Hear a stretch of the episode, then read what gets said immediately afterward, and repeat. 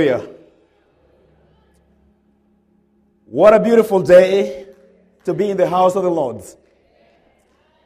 And we have brought heaven down one more time. This is what I call the fortress of heaven. When God's people gather together to bring praise and honor to God, things happen. God's presence is here, and there is no other place I would rather be than here. This God that we came to worship, we joined the angels this morning and the saints the world over to bow down and to bring adoration to the God to whom alone worship is due. Over in Africa, they have already worshipped this same God about eight, nine hours ahead of us. Over in the Middle East, they have already worshipped this God about maybe 10 hours ahead of us. Over in Asia, they have already worshipped this God maybe about uh, 11 hours and 12 ahead of us here. And over in California and San Francisco, San Francisco and Washington State, they're just about to wake up to worship this God. And for us in this wind of time, this is our time to worship this God. When all is said and done in the, in the 24 hours, we will make our mark. This is our mark. This is our time to bring, to join those who have worshiped, those who are coming behind us. We all rise up to worship this same God. He is worthy to be worshipped. What a God. What a God. Does have over three, uh, 300 million gods uh, in Asia and um, in Africa, so many others, and the world uh, has so many other gods. But this one God we came to worship, He alone is God, the Bible says. And He alone is worthy to be worshipped. What a God. Thank you, choir. Thank you, my pastor, brother Jamal. Thank you, Forest Baptist Church. It's a joy to be with you one more time again this morning. As I always say, I come here to refill and to refuel so I can go out and conquer the world for the Lord Jesus Christ. And you bless me by the singing, by your love, and uh, just by being here to worship with you. I'm so blessed. And I came one more time to thank you for holding the rope for me. I get that from uh, William Carey, the father of modern missions. When he went to India, beginning what we know today as the, um, the modern missionary movement, a man in Europe by name Andrew Fuller held the rope for him. William Carey never returned to Europe. But Andrew Fuller was this one man who stood behind what William Carey was doing at a time when missions did not make sense to people. It never occurred to them that God so loved the world that he gave his only begotten Son, that whosoever believes in him in Africa, in America, in Asia, anywhere, should not perish but have everlasting life. That it is our honor, privilege, and mandate as a local church to take the message of the gospel of Jesus Christ to every city and every corner of the planet Earth. I went on behalf of heaven and on your behalf last year. I was in 10 countries. We spoke to over 80,000 students all over Eastern and Central Africa. And so many, many others came to the saving knowledge of the Lord Jesus Christ as the gospel of Christ was preached. Talked to so many pastors who will never make it to any Bible college or any seminary. Over 2,000 pastors going through training so they can take the word of God and preach the gospel in their communities and ground their people in the sound, sure, biblical teaching of the word of God. We had an orphanage begun and about finished that is going to house 200 young orphans in the middle of nowhere in Africa. Uh, that will be done by this summer. Is completely done. We need to do some inside finishings, and that house is done. James said, pure and acceptable religion before God the Father is to visit the orphans and the widows in their time of need. And so we don't go as those who don't have the eyes of Christ.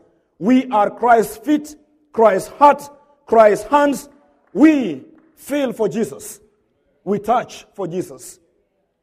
We don't just preach, we do what we preach.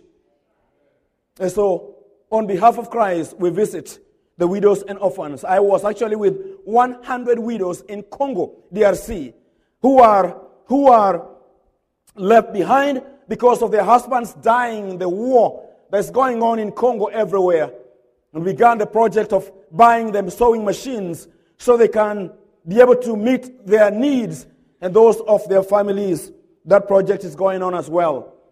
We drill a well uh, in southern Kenya that is now serving 10,000 people in the community, the only source of water in the region, and planning to plant a church there and call it Living Water Baptist Church.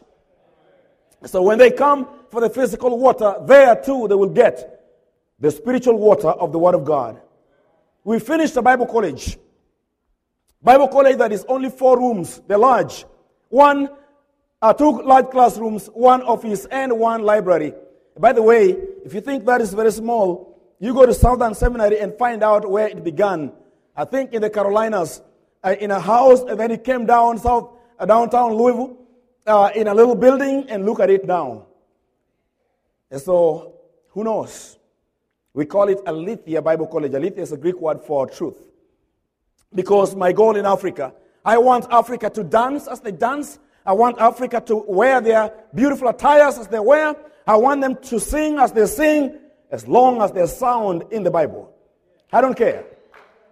As long as they are sound the Bible, they can dance, they can sing, they can do whatever they want, as long as they preach the gospel of Jesus Christ. That is all I care about. And I'm going back um, because I take every year and treat every year as my last year. And I hope it is not. But I don't have a guarantee over that. I take every day as my last day. And I preach every sermon as my last sermon. And I take every summer as my last summer. And if this be the last summer, I want it to count for heaven. And so I came to ask you to stand with me and to and to hold the rope one more time for me as I go on your behalf and on behalf of heaven. Thank you so much for letting me do this. Paul and Peter are jealous to see me do this, but they're also very grateful that I keep passing on and carrying on the torch of the gospel and the light that they left behind, the baton of the gospel of Jesus Christ. Church, what an honor to do what we do. Thank you for being missions minded, for taking the gospel to your community and to your world on behalf of Jesus. Thank you so much. Last, last year, last time I was here, I talked to you about why I do what I do, and I talked to you about heaven. I told you why I'm driven to do the things I do. I talked to you about that my life is driven by another kingdom, by another nation, by another world, by another king, by another savior, Jesus, the Christ. I do what I do because I believe in heaven. I do what I do because I'm going there. I do what I do because I believe everybody needs to go to heaven. And so I told you that I'm going there because, because I have people who have gone ahead of me. I told you last time that I'm going there because my mansion is there. I told you last time that I'm going there because the only treasure that is going to last forever that I have is not the few dollars I have in the bank account. No, I will leave those behind. I go there because my treasures are there. I told you that I go there because my name is there. I told you that I go there because my citizenship is there. That is where I am a citizen here. I am a pilgrim. I am passing by in America, in Kenya, in any nation. I am, this is not my home. I'm just visiting and passing through. And lastly, I told you that I'm going there because that is where my Savior dwells. Paul says, set your mind above where Christ is. That is our home already, according to Paul and according to the gospel. We are in Christ, seated in the heavenlies with Him already. Heaven is waiting for our arrival. Heaven is waiting for when we get there. But today, I came also to let you know that there's another side of eternity. There's another side of eternity that we need to talk about and we need to be aware about. There's another side of eternity that also drives me to do what I do. The other side of eternity, a place called hell. It's the reason I do what I do because much as I want everyone to go to heaven, I don't want any soul to go to hell. And so, with every breath that I have and every ounce of energy within me, I will warn humanity about the holiness of God, the judgment of God in the lake of fire, and offer them the opportunity. Christ came on their behalf and died on the cross on their behalf. He rose again on their behalf. He is risen and is the Savior of the world. Nobody, nobody needs to go to hell because Jesus paid it all on the cross. What would you think about Charles Juma if I was passing by and was about to cross a road and I saw a blind man, blind man about to cross the road and the bus is passing? And I just stood there and I did not warn the blind man about the coming bus. And so the blind man crosses and the bus crushes him. And I just ignored and walked away. What would you say if I woke up in the middle of, of the night and my neighbor's house is on fire and they're calling on me? And I woke up and I checked through the window and I saw it happening, but I decided to go back to sleep and just forget it. What would you say if there was a child that, that I saw about at the brink of the river and is about to jump and I, told, and, and I just stood there and never warned him that he's going to die? What would you say of me? Ladies and gentlemen, there is something much deadlier coming ahead of every human being. Much deadlier than drowning in a river, much deadlier than being crushed by a bus, much deadlier than being burned in a house. There is the judgment of God in the lake of fire for those who do not know Jesus as Lord and Savior. And yet, when I talk about hell today, the world tells me that I am narrow minded. That I should wake up, that I should grow up, that I should stop, that I should preach a more loving someone. And I want to argue the most unloving thing I can do to you, to my sibling, to my parents, to this world is not to warn them about the coming judgment. It is the most unloving thing I can do. If I truly love you, if I truly care about you, if I truly love you, if I truly love my neighbor, my siblings, my parents, if I truly love the world, then I cannot help but tell them to not go to hell. I cannot help but warn them to turn around and come to Jesus and, and embrace Him as the Savior of the world. And so today, I want to call on you to check out this place called hell. Usually, when I preach the sermon on heaven, I do so in the mission field when I do open air meetings. I will tell my audience that I'm going to take them for a walk in heaven. But when I'm done with the walk, I'm going to let them decide if they want to come back or not. But usually, when I talk about heaven, rather hell, I tell them I'm going to take them for a walk in hell. But when I'm done, I want to make sure everybody's out. And so today, I'm going to take you for a walk in hell. And when I'm done, I promise you, I will not leave you there. I want you out with me. I will, I will open the door. We will go in together. Don't take my word for it. Check it out for yourself. And when we are done, please don't remain behind. Come out with me. Come out with me. And so turn with me to the book of Luke, chapter number 16. Luke number 16. And I'm going to read in verse number 19 to the last verse. Reading Luke chapter number 16. And I'm going to read verse number 19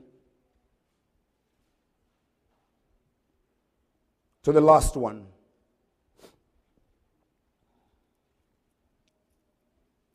Luke 16 and verse number 19. If you're there, read with me. There was, we stand together for the word of God, also for you uh, who are able to stand. There was a certain rich man who was clothed in purple and fine linen and fared sumptuously every day. That word simply means luxuriously. He was so rich that he fared sumptuously, luxuriously every day. Verse number 20. But there was a certain beggar named Lazarus, full of wounds, who was laid at his gate, desiring to be fed with the crumbs or with the spoils, with the pieces that fell from the rich, the rich man's table. Moreover, the dogs came and, and, and licked his wounds. So it was that the beggar died and was carried by the angels to Abraham's bosom. The rich man also died and was buried. And being in torments in Hades, in other words, in hell, he lifted up his eyes and saw Abraham afar off and Lazarus in his bosom. Then he cried and said, Father Abraham, have mercy on me. And send Lazarus that he may dip his, the tip of his finger in water and cool my tongue for I am tormented in this flame. But Abraham said, Son, remember that in your lifetime you received your good things, and likewise Lazarus evil things. But now he is comforted, and you are tormented. 26. And besides all this, between us and you, there is a great gulf fixed so that those who, are, who, who want to pass or cross over from here to you cannot, nor can those from there cross over to us.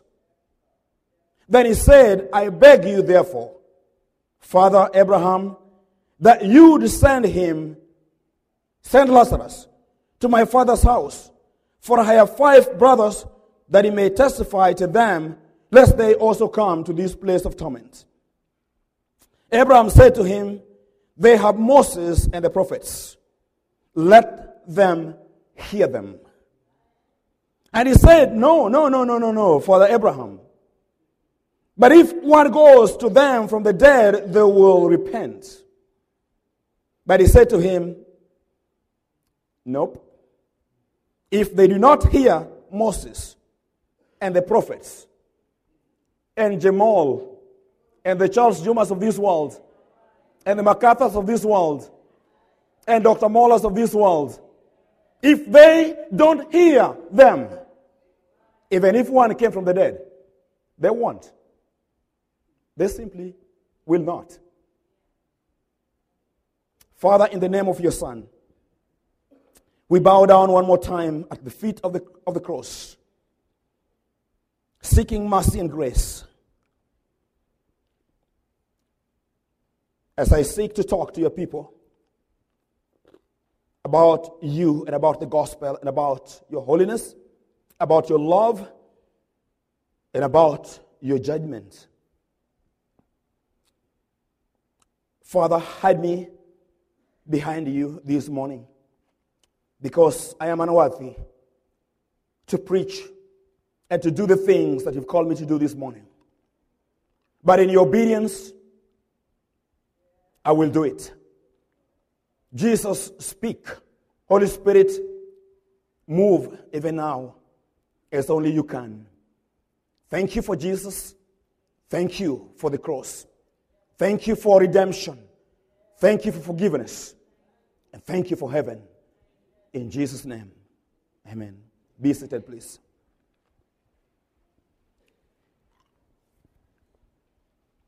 I want to bring to our attention the fact that Jesus actually spoke more about hell than he did heaven.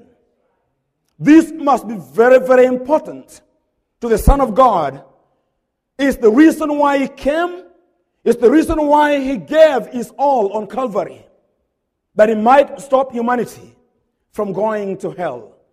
Before actually I can walk you in, there are a number of preliminary uh, points or remarks I need to call your attention to very quickly. There are a few things I'm going to give away for free uh, this morning. And uh, before we get to the subject, number one, I need you to notice how life is short. In verse number 22, read with me. So it was that the beggar died and was carried by the angels to, the, to Abraham's bosom. The rich man also died and was buried. Did you just realize that in one verse, we just lost two people like that? I mean, one verse. Lazarus died, and immediately the rich man died, and they're gone, just like that.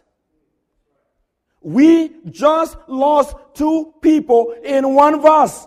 My goodness. Life is that short.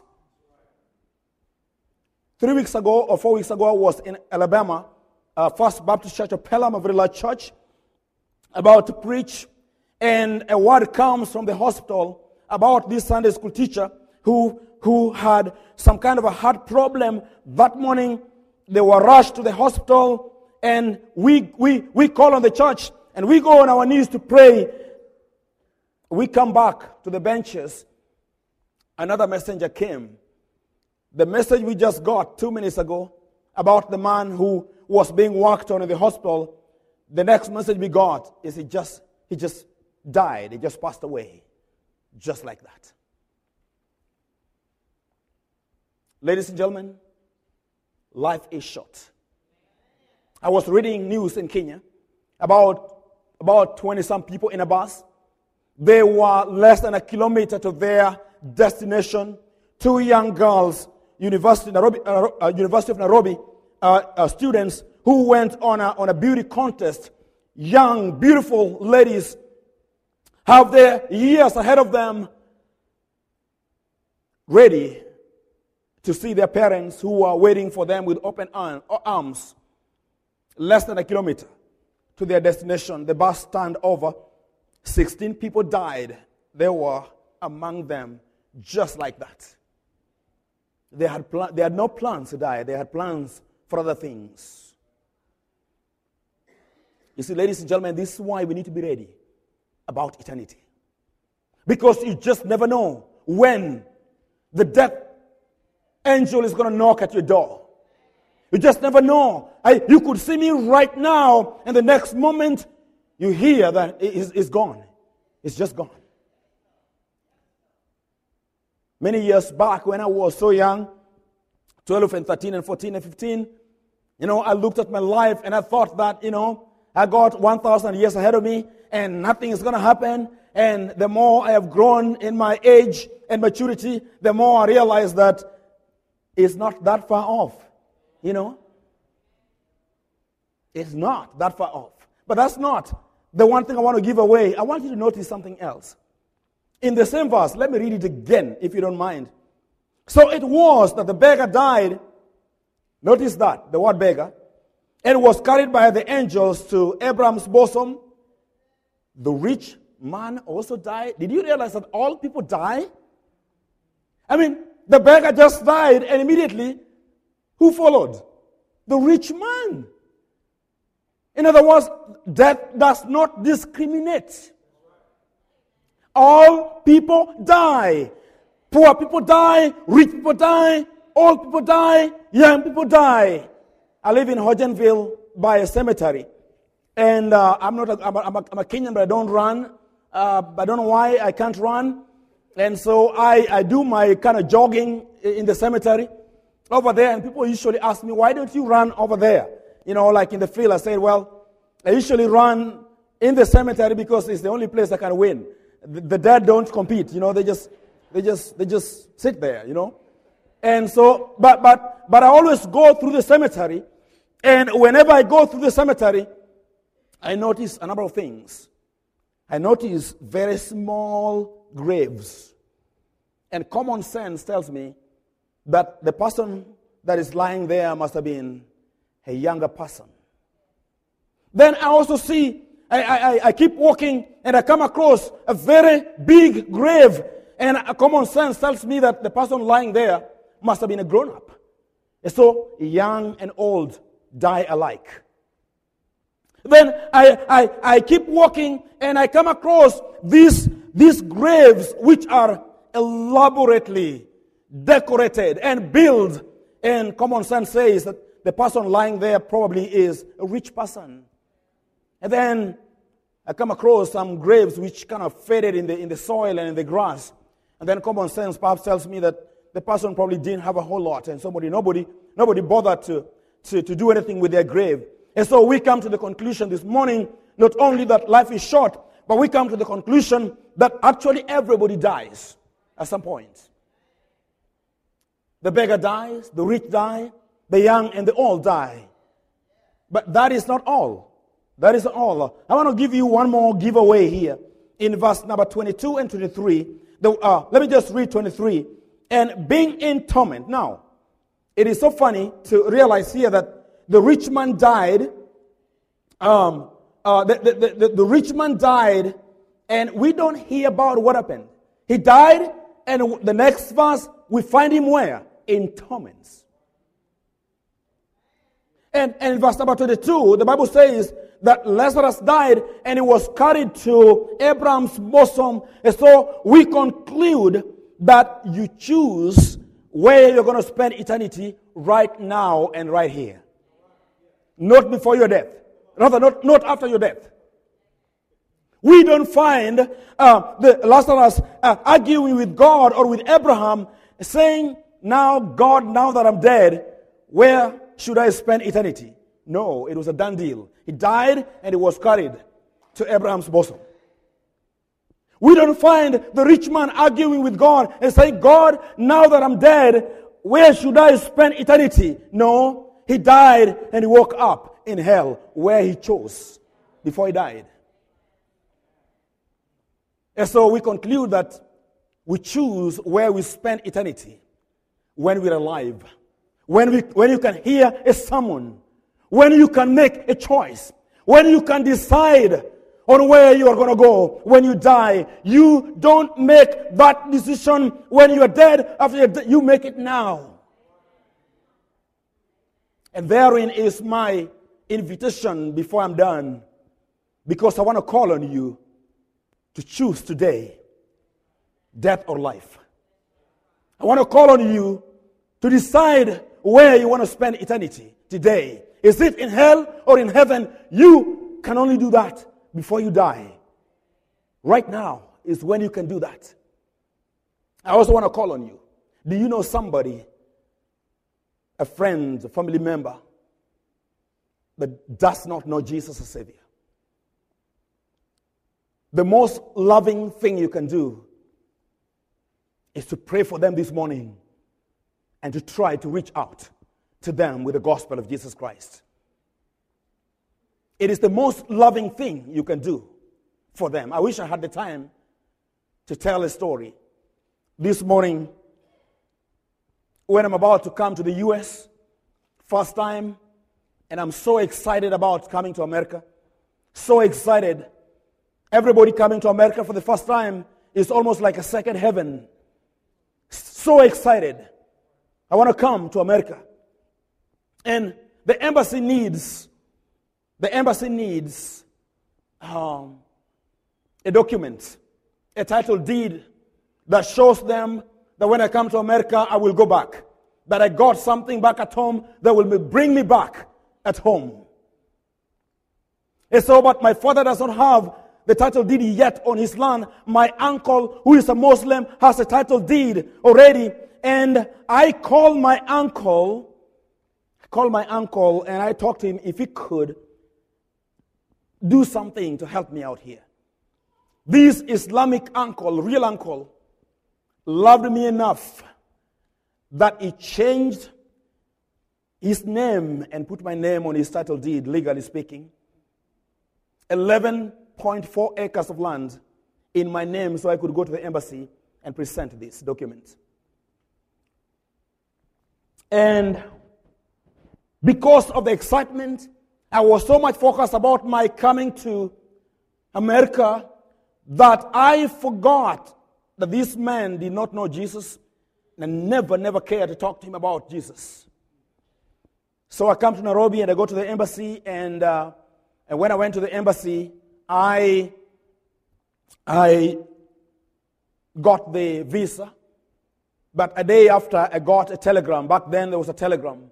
That's how you talked. This day, you can text or call. Back then, it was a telegram.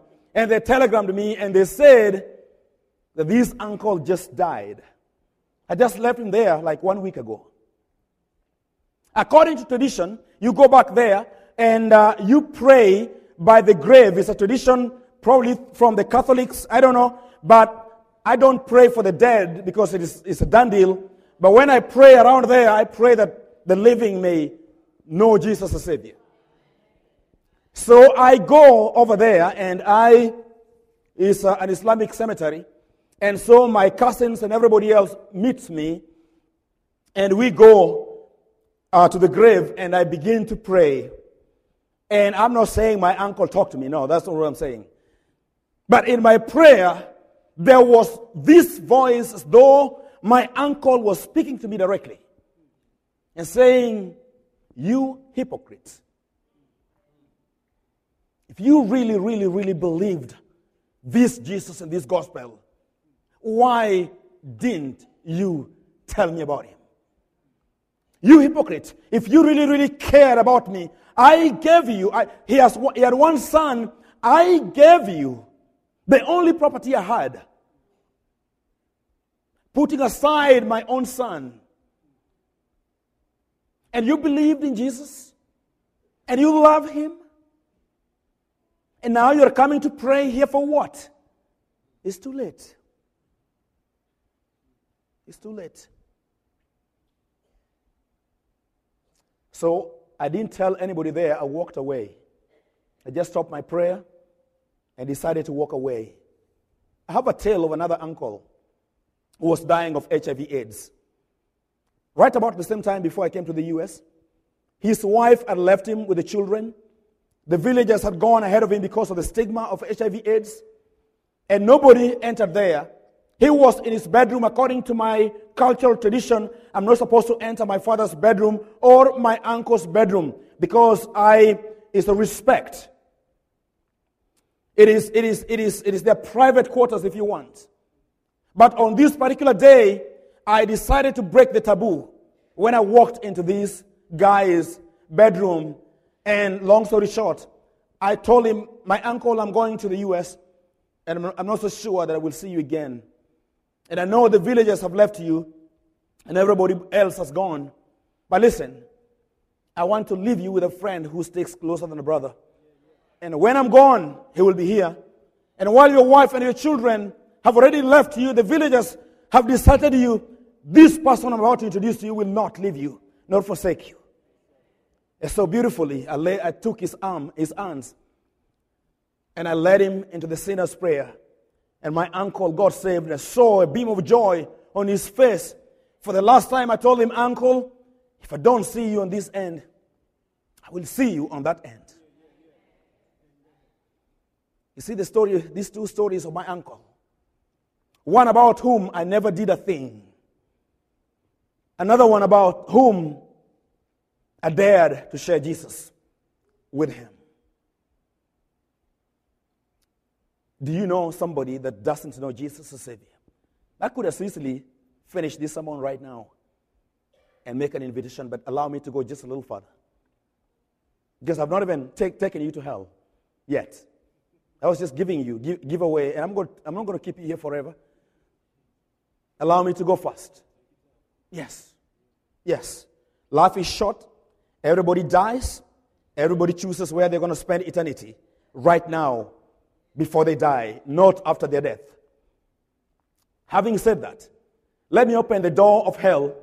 Walk with me for just a few minutes uh, to see what kind of place is hell or what kind of place are we talking about here this morning. We come, and the very first thing we find out about hell is found in verse number 24.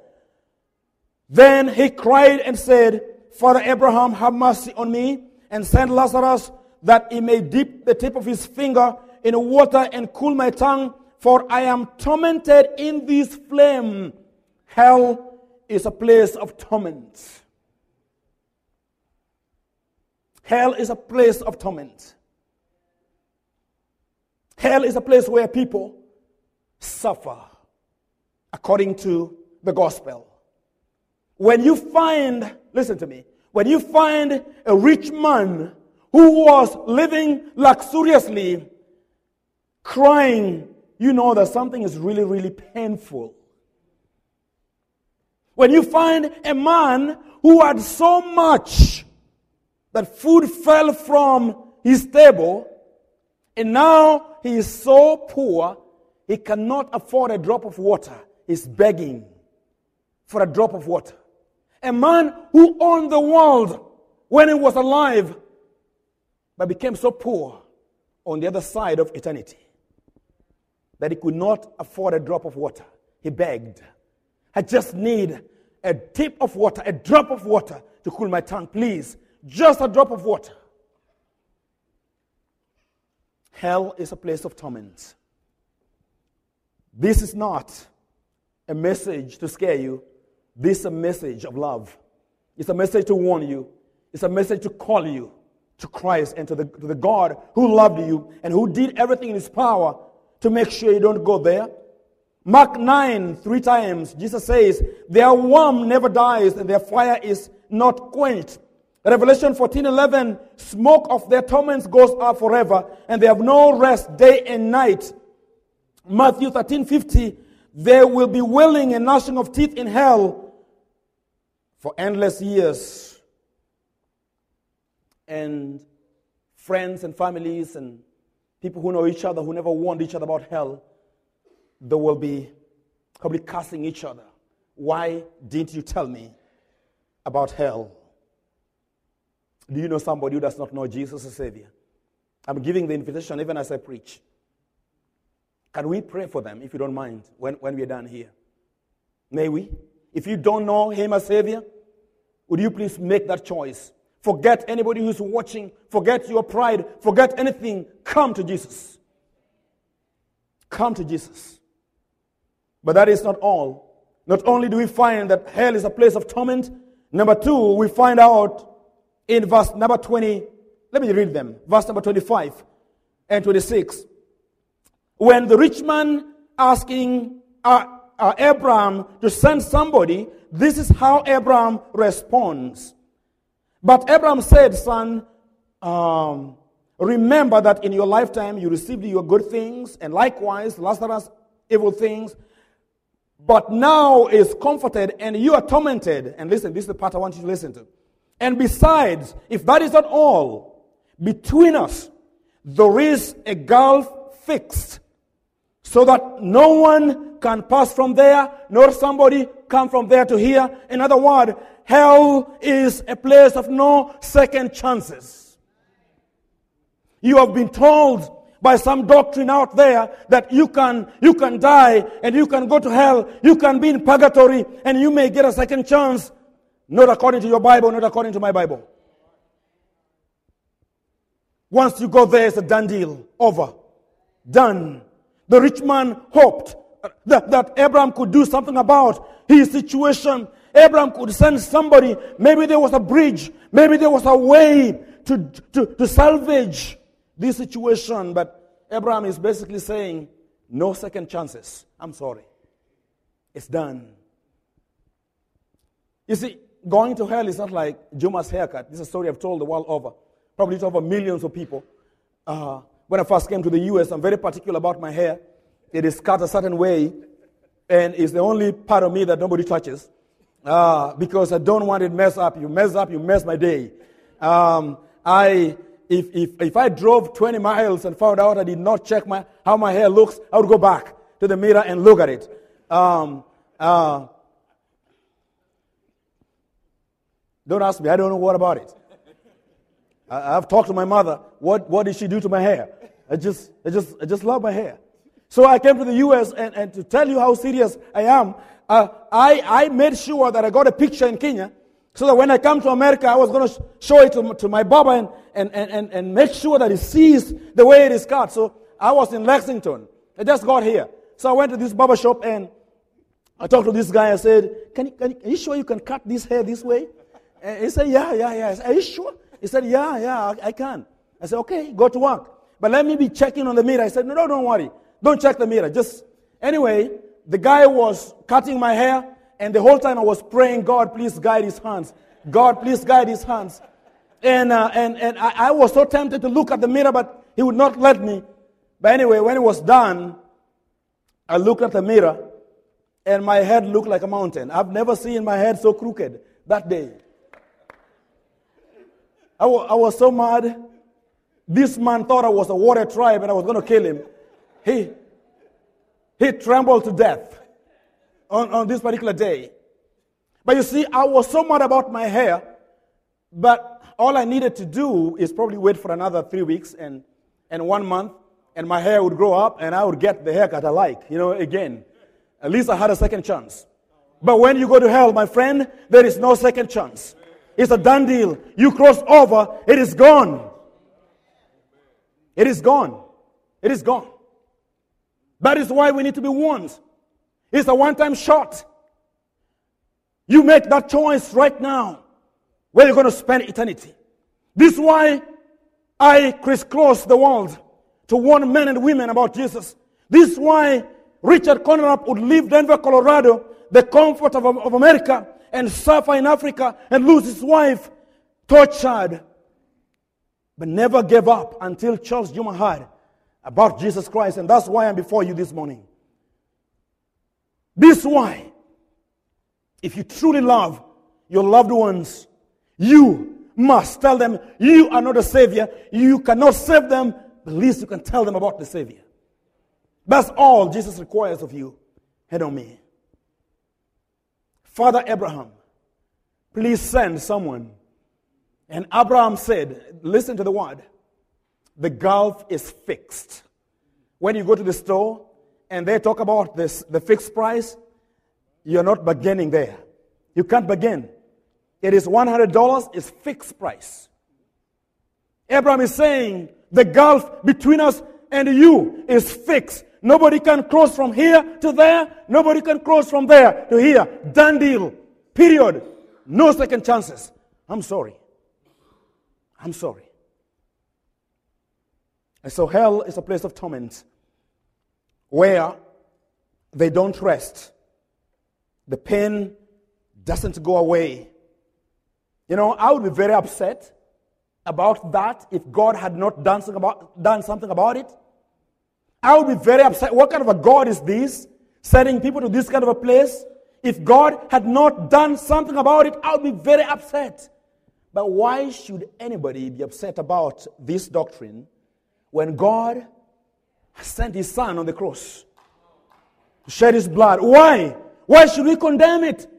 What more could God have done? What love is this? For God so loved the world. He did not give silver and gold. He did not send Abraham. He sent his only begotten son. That whosoever believes in him should not perish, but have everlasting life. But listen, that is not all. Hell is not simply a place of torment. It is not simply a place of uh, no second chances. Look at something else in verse number 27 uh, with me.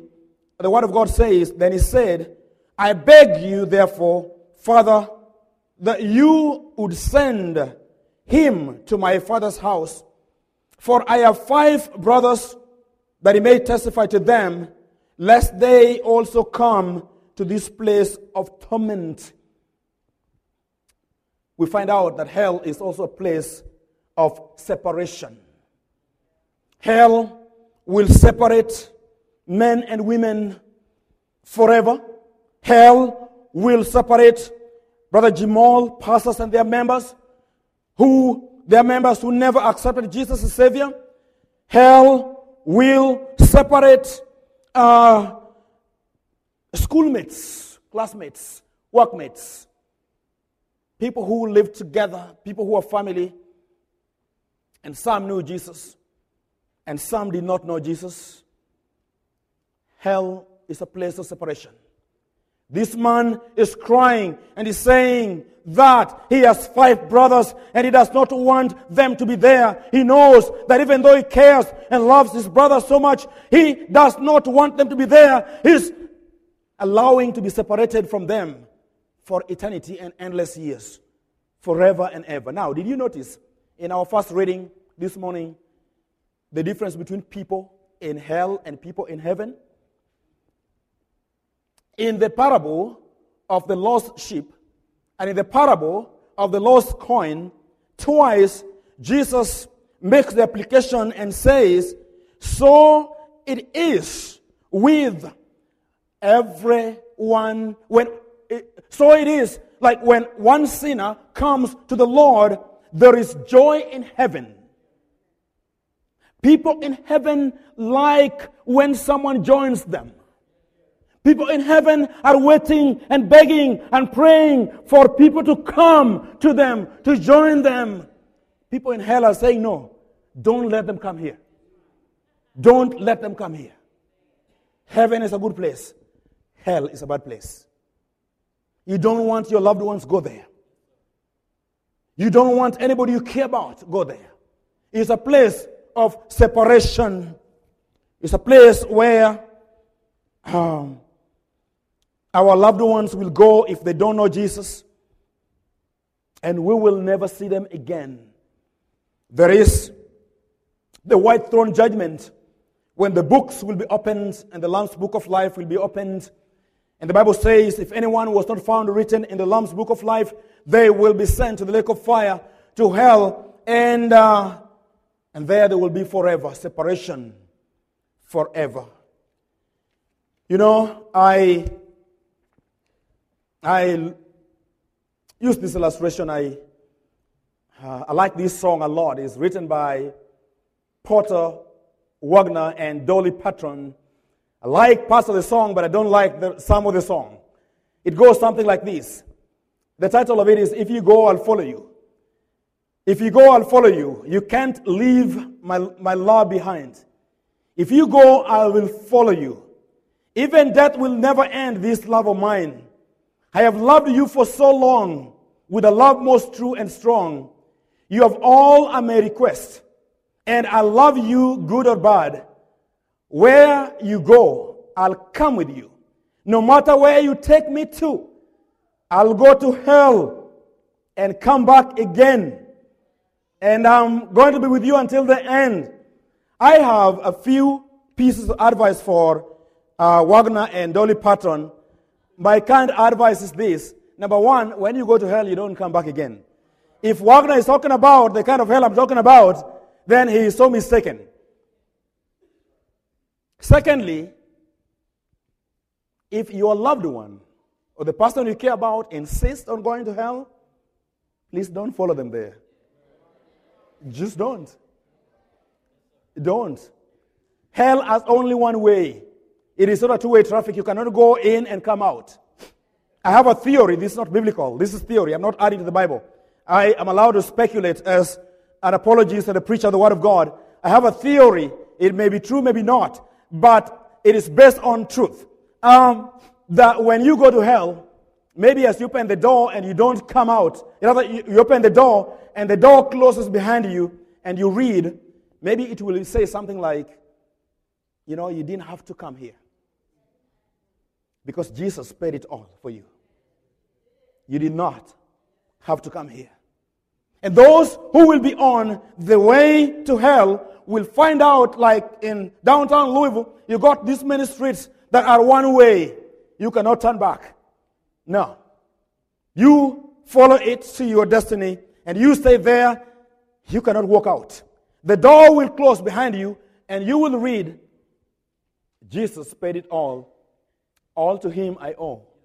Sin had left a crimson stain, but he washed it as white as snow. He paid it all. So why would anyone go to hell anyway? I, I, I, will not say this to this audience, but before I begin, the, before I usually begin this sermon, I will tell my audience, especially in large meetings, after this sermon, if you still want to go to hell, you need to, you need to see a doctor. Something is wrong with your head. Seriously. Seriously. It's a place of separation. It will separate, listen to me, it will separate you from the loved ones, the people you knew about. But most importantly, it will separate you from the God you love. He dwells in heaven, not in hell. If he is in hell, it is, his, his presence in hell is not in the same way that his presence in heaven is.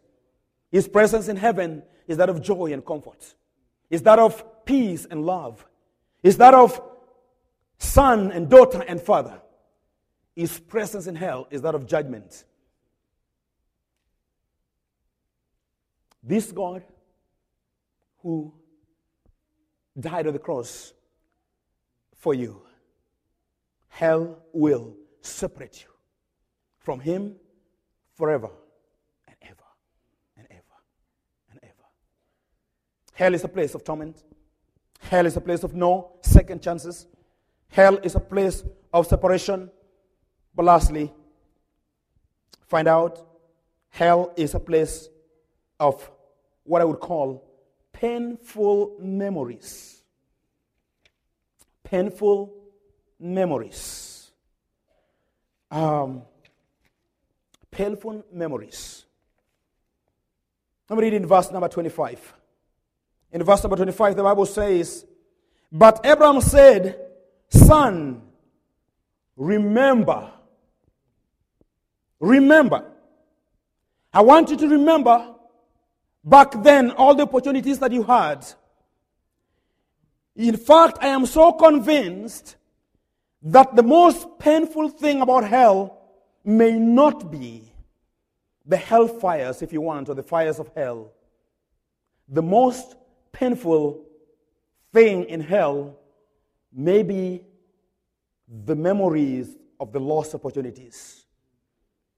The fact that you did not have to go there. The fact that Jesus gave the whole world the opportunity. He died at noon in the daylight, pierced, crucified, hated, and mocked. He rose one Sunday morning to the witness of the hundreds. Later on, Paul would meet with him on the way to Damascus. Later on, um, Stephen would see him seated at the right hand of God we are told that He's coming back. He is now the Lord, the sovereign God, the King of kings, and the Lord of lords. He, Jesus, that any time you could come to Him, that you'll remember. If you're here this morning, April the 22nd, when one preacher boy from the middle of nowhere, Africa, talked about Jesus and his love on the cross and the coming judgment. You'll remember.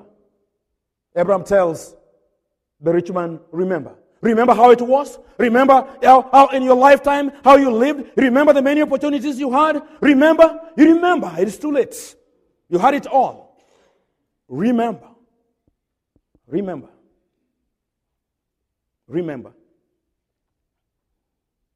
How many times have you heard the gospel and ignored it? What will it take to get your attention before it is too late? Do you still walk away?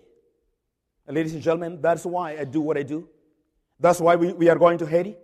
That's why we, we are going to the world. That's why we have a message of love. We have a message of warning at the same time.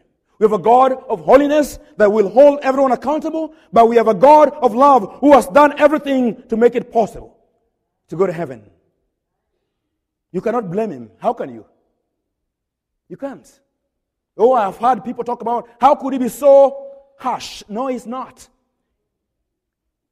To allow sin into heaven is to contradict and betray his righteousness and his holiness. So he did something about it. What did he do? He sent his only son. What more could he have done? So hell is a place of torment. Hell is a place of no second chances. Hell is a place of separation. Hell is a place of painful memories.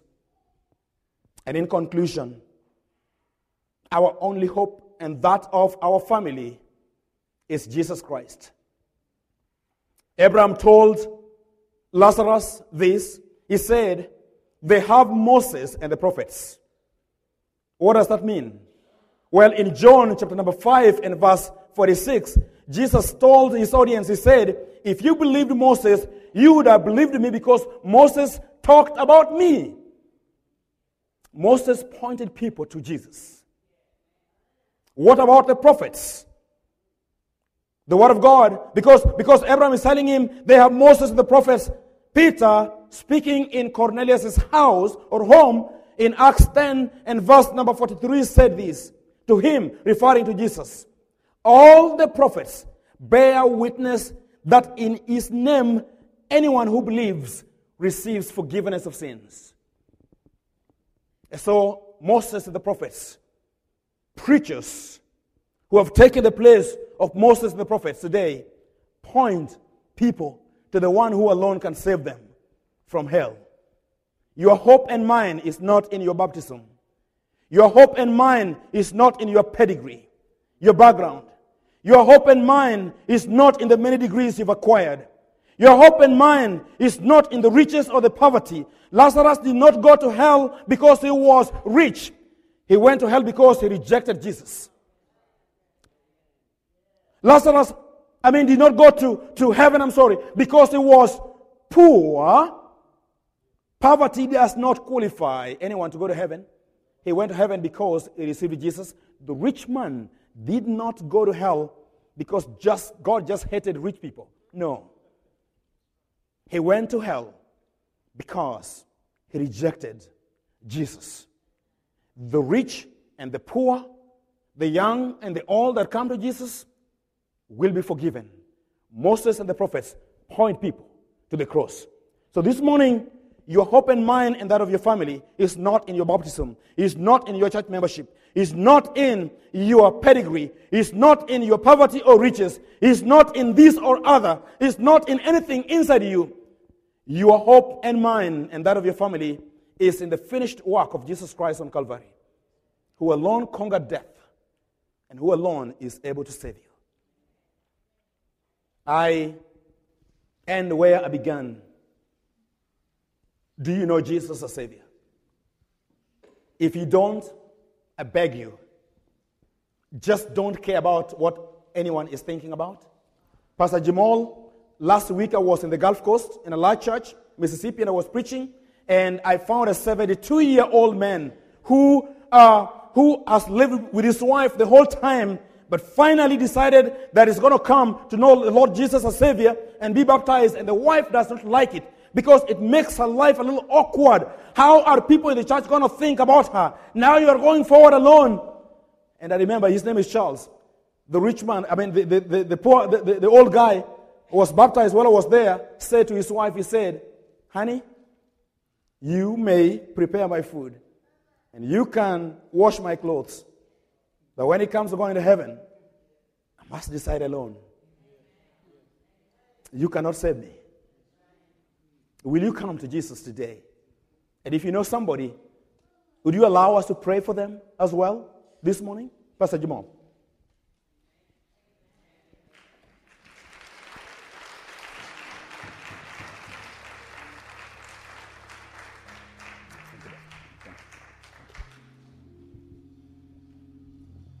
Let us praise God for the message and the messenger. I'm going to ask the, the deacons and the ministers to come.